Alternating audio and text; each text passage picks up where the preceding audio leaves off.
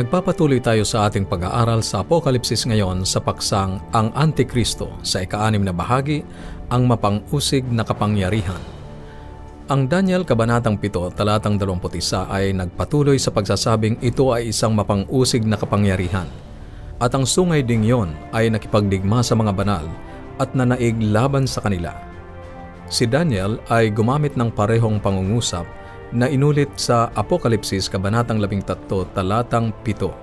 Sa palagay ko'y alam ng marami sa atin na sa kasaysayan, ang simbahan noong Dark Ages ay maraming inusig na mga banal. Mga tinawag nilang erehe o heretics. Sa Espanya ay maraming pinagpapatay sa panahon ng Spanish Inquisitions. Sa panahon naman ng massacre ni Bartolomeo sa Pransya, Milyon ang pinatay at ang dugo ay parang ilog na umaago sa mga kalsada sang-ayon sa kasaysayan. Ano ang kanilang kasalanan? Tinanggap nila ang Biblia sa halip na mga tradisyon ng simbahan. Noong 1429, si Pope Martin V ay inutusan ang hari ng Poland na puksain ang mga Hussites, mga tagasunod ng martir na si John Hus. Ang kopya ng sulat sa hari mula sa Papa ay nagpapaliwanag kung bakit kinamumuhian niya ang mga independenteng kristyano at gusto niyang sila ay durugin. Ganito ang natagpuan sa sulat. Alamin na ang mga interes ng Holy See at ng iyong mga korona ay gawin itong isang tungkulin na puksain ang mga Hussites. Alalahanin na ang mga masasamang taong ito ay naglakas loob na magpahayag ng mga prinsipyo ng pagkakapantay-pantay. Pinapanatili nila na ang lahat ng mga Kristiyano ay magkakapatid – na hindi ibinigay ng Diyos sa mga taong may karapatan lamang ang katungkulang mamuno sa mga bansa. Pinanghahawakan nila na si Kristo ay naparito sa mundo upang maalis ang pagkaalipin. Tinawag nila ang mga tao sa kalayaan. Iyon ay sa pagkawasak ng mga hari at pari. Iharap mo ang iyong mga puwersa laban sa Bohemia, sunugin, imasaker, gawing mga disyerto ang lahat ng dako, sapagkat walang mas magiging kaaya-aya sa Diyos o mas kapakipakinabang sa layunin ng mga hari kaysa sa pagpuksa ng mga Hussites. Yan ang laman ng sulat ni Pope Martin V sa Hari ng Poland. At hanggang ngayon, maaari mong bisitahin ang katedral ng Inquisition sa Lima, Peru. Akyatin ang balkonahing simbahan at matatanaw mo ang mga catacombs sa ibaba at makikita mo ang libu-libong mga bungo na nakaayos na pabilog na may butong namumuti na kagaya ng sinag ng araw. At kung tatanungin mo ang guide kung ilang mga kalansay ang naroroon, sasabihin niyang mahigit 75,000. Kung tatanungin mo kung sino sila, sila ay ang mga pare at mga madre na nagsisilbi sa simbahang iyon. Ganun ba talaga karami ang mga pare at madre doon? Ang sagot, maaaring mas marami pa doon. Gaano nga nakakagulat na makita ang napakaraming kalansay na mga pinatay dahil sa kanilang pananampalataya at sa museum ng Inquisition. Sa kasunod na pinto ay nakadisplay ang ilan sa mga instrumentong ginamit sa pagpapahirap laban sa mga tumangging magbalik loob sa simbahan. Ang medieval na iglesia ng Roma ay tunay na isang mapang-usig na kapangyarihan at kagaya ng kung paano sinabi ng propesiya, siya ay gumawa ng pang-uusig sa mga banal. Inamin mismo ni John Paul II sa publiko na iyon ay isang madilim na bahagi sa kasaysayan ng simbahang katoliko at siya ay nanawagan ng isang pampublikong araw ng pananalangin at pangungumpisal noong Marso taong 2000. Balikan natin ang ating talata sa Daniel at babasahin ko ang ikapitong nagpapakilalang tanda. Ang nakasulat sa talatang 25, kanyang iisiping baguhin ang panahon at ang kautusan Nakita na natin sa Apokalipsis na ang dalawang pangunahing punto ng atake ng Antikristo ay ang kautusan ng Diyos at ang Ibanghelyo ni Heso Kristo. Pagkatapos kilalanin ng bayan ng Diyos na silang mga sumusunod sa mga kautusan ng Diyos at nang hahawak sa patutuo ni Jesus sa Apokalipsis Kabanatang 12 talatang 7 at ilarawan ang digmaan sa pagitan ng dragon at ng nalabi sa bayan ng Diyos, pinagtibay ni Juan sa Apokalipsis Kabanatang 14, talatang 12, at ganito ang kanyang isinulat.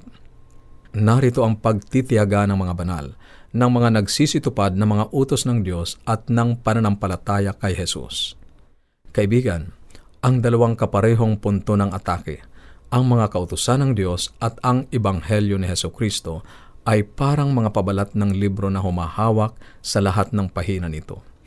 Ang labanan sa Apokalipsis ay hindi tungkol sa lupain, mga teritoryo o mga pag-aari.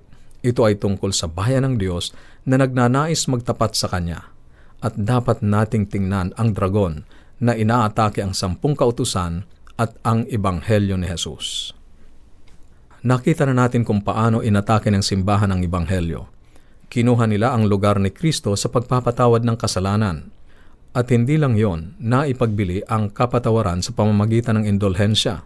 Salungat sa maliwanag na itinuturo ng Biblia na ang kaligtasan ay sa biyaya sa pamamagitan ng pananampalataya sa ating tagapagligtas, ang ating Panginoong Heso Kristo. Ngayon ay tingnan naman natin ang ikalawang punto ng atake, ang mga kautusan ng Diyos. Alam natin na ang talatang ito ay tumutukoy sa kautusan ng Diyos pansinin na susubukan niyang baguhin ito. Ngunit walang sino mang tao ang maaring magbago ng kautusan ng Diyos. Ngunit ang simbahan ay naniniwalang mayroon siyang kapangyarihang gawin ito. Kaya nga si Pope John Paul II ay sinabi sa katisismo na ang simbahan, sangayon sa aklat na Catechism of the Catholic Church, page 31, ay hindi nakakakuha ng katiyakan tungkol sa lahat ng inihayag na katotohanan mula sa banal na kasulatan lamang. Ang parehong banal na kasulatan at tradisyon ay dapat tanggapin at igawad ang pantay na damdamin ng debosyon at paggalang. Sinasabi dito na hindi tayo makapanghahawak sa banal na Biblia lamang. Kaya kailangang tanggapin ang mga tradisyon na inilagay ng simbahan. Kaibigan, ang panahon ay kulang sa pagkakataong ito para sa buong pagtalakay ng kung paano inatake ng simbahan ang kautusan ng Diyos.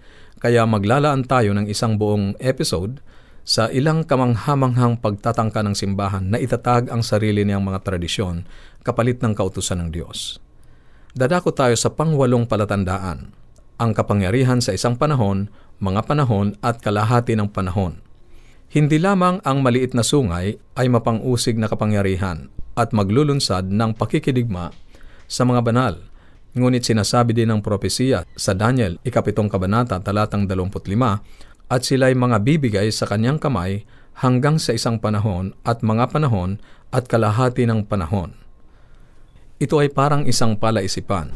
Ngunit kapag inihambing natin ang kasulatan sa kasulatan, ang aklat ng Apokalipsis ay nilutas para sa atin ito. Pakinggan natin ang nakasulat sa Apokalipsis, Kabanatang 12, talatang 13 at 14. Ganito ang nakasulat.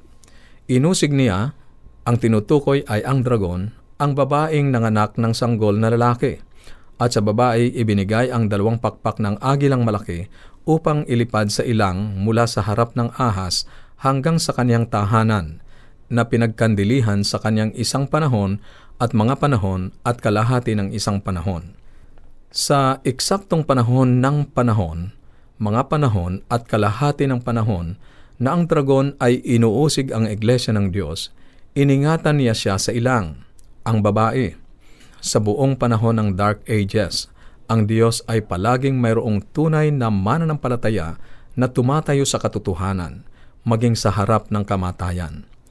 Doon ay itinago ng Diyos ang babae o ang iglesia. Iningatan sila ang simbolo ng ilang ay nangangahulugan na ang iglesia ay itinago. Ang tunay na iglesia ay hindi nakikita sapagkat ang nakikitang iglesia ay nahulog sa pagkakasala. Sunod ay natuklasan natin ang parehong panahon nang ang iglesia ay iniingatan sa ilang. Subalit bantayan ang isang pagkakaiba sa Apokalipsis, Kabanatang 12, talatang 6. Ganito ang nakasulat. At tumakas ang babae sa ilang na doon siya'y ipinaghanda ng Diyos ng isang dako upang doon siya ay ampuning isang libo, dalawang daan at anim na pong araw. Pansinin na ang itinagal ng panahon, ng panahon, mga panahon at kalahati ng panahon ay tinawag na isang libo dalawang daan at anim na pong mga araw. Ang isang panahon ay isang ekspresyon ng matandang Hebreo para sa isang taon ang mga panahon ay dalawang taon at kung idadagdag ang kalahati ng panahon ay makukuha natin ang tatlo at kalahating taon. Kapag uh, minultiply ang mga panahon sa tatlong daan at anim na pong mga araw sa isang biblical na taon, makukuha natin ang isang libo dalawang daan at anim na pong mga araw. Ang medieval na simbahan ay may kapangyarihang makapangusig sa loob ng isang libo dalawang daan at anim na pong mga araw o tatlo at kalahating taon.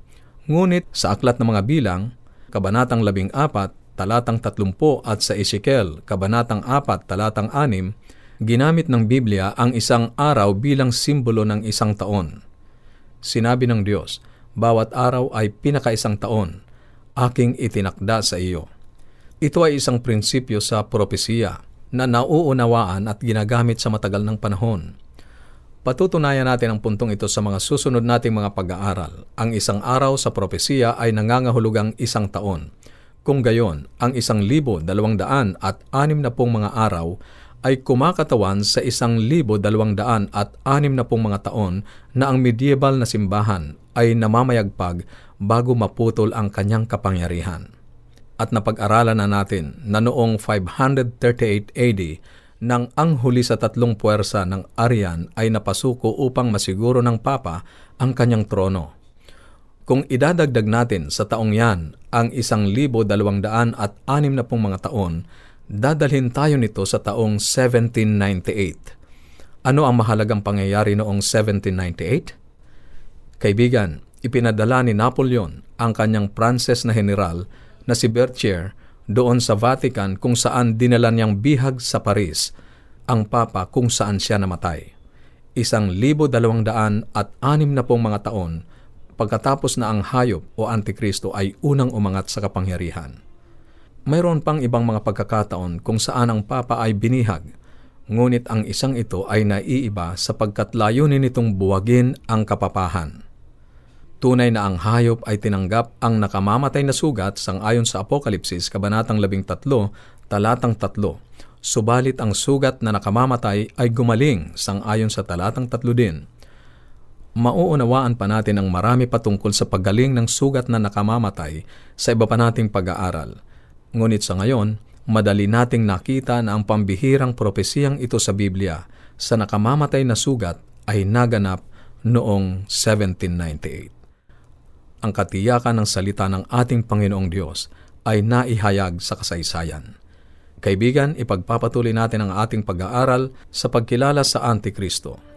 Kung mayroon kang mga katanungan o anuman ang nais mong iparating sa amin, o nagnanais kang magkaroon ng mga aralin sa Biblia at ng mga aklat na aming ipinamimigay, maaari kang tumawag o mag-text sa ating mga numero, ipadala ang iyong kumpletong pangalan sa 0917-5643-777, 0917-5643-777, at sa Smart 0919 0001 0919 0001 777 at ang ating toll-free number 1-800-132-20196 1-800-132-20196 Maaari ka rin magpadala ng mensahe sa ating Facebook page facebook.com slash awr Luzon, Philippines. Facebook.com slash awr Luzon, Philippines. O dumalaw sa ating website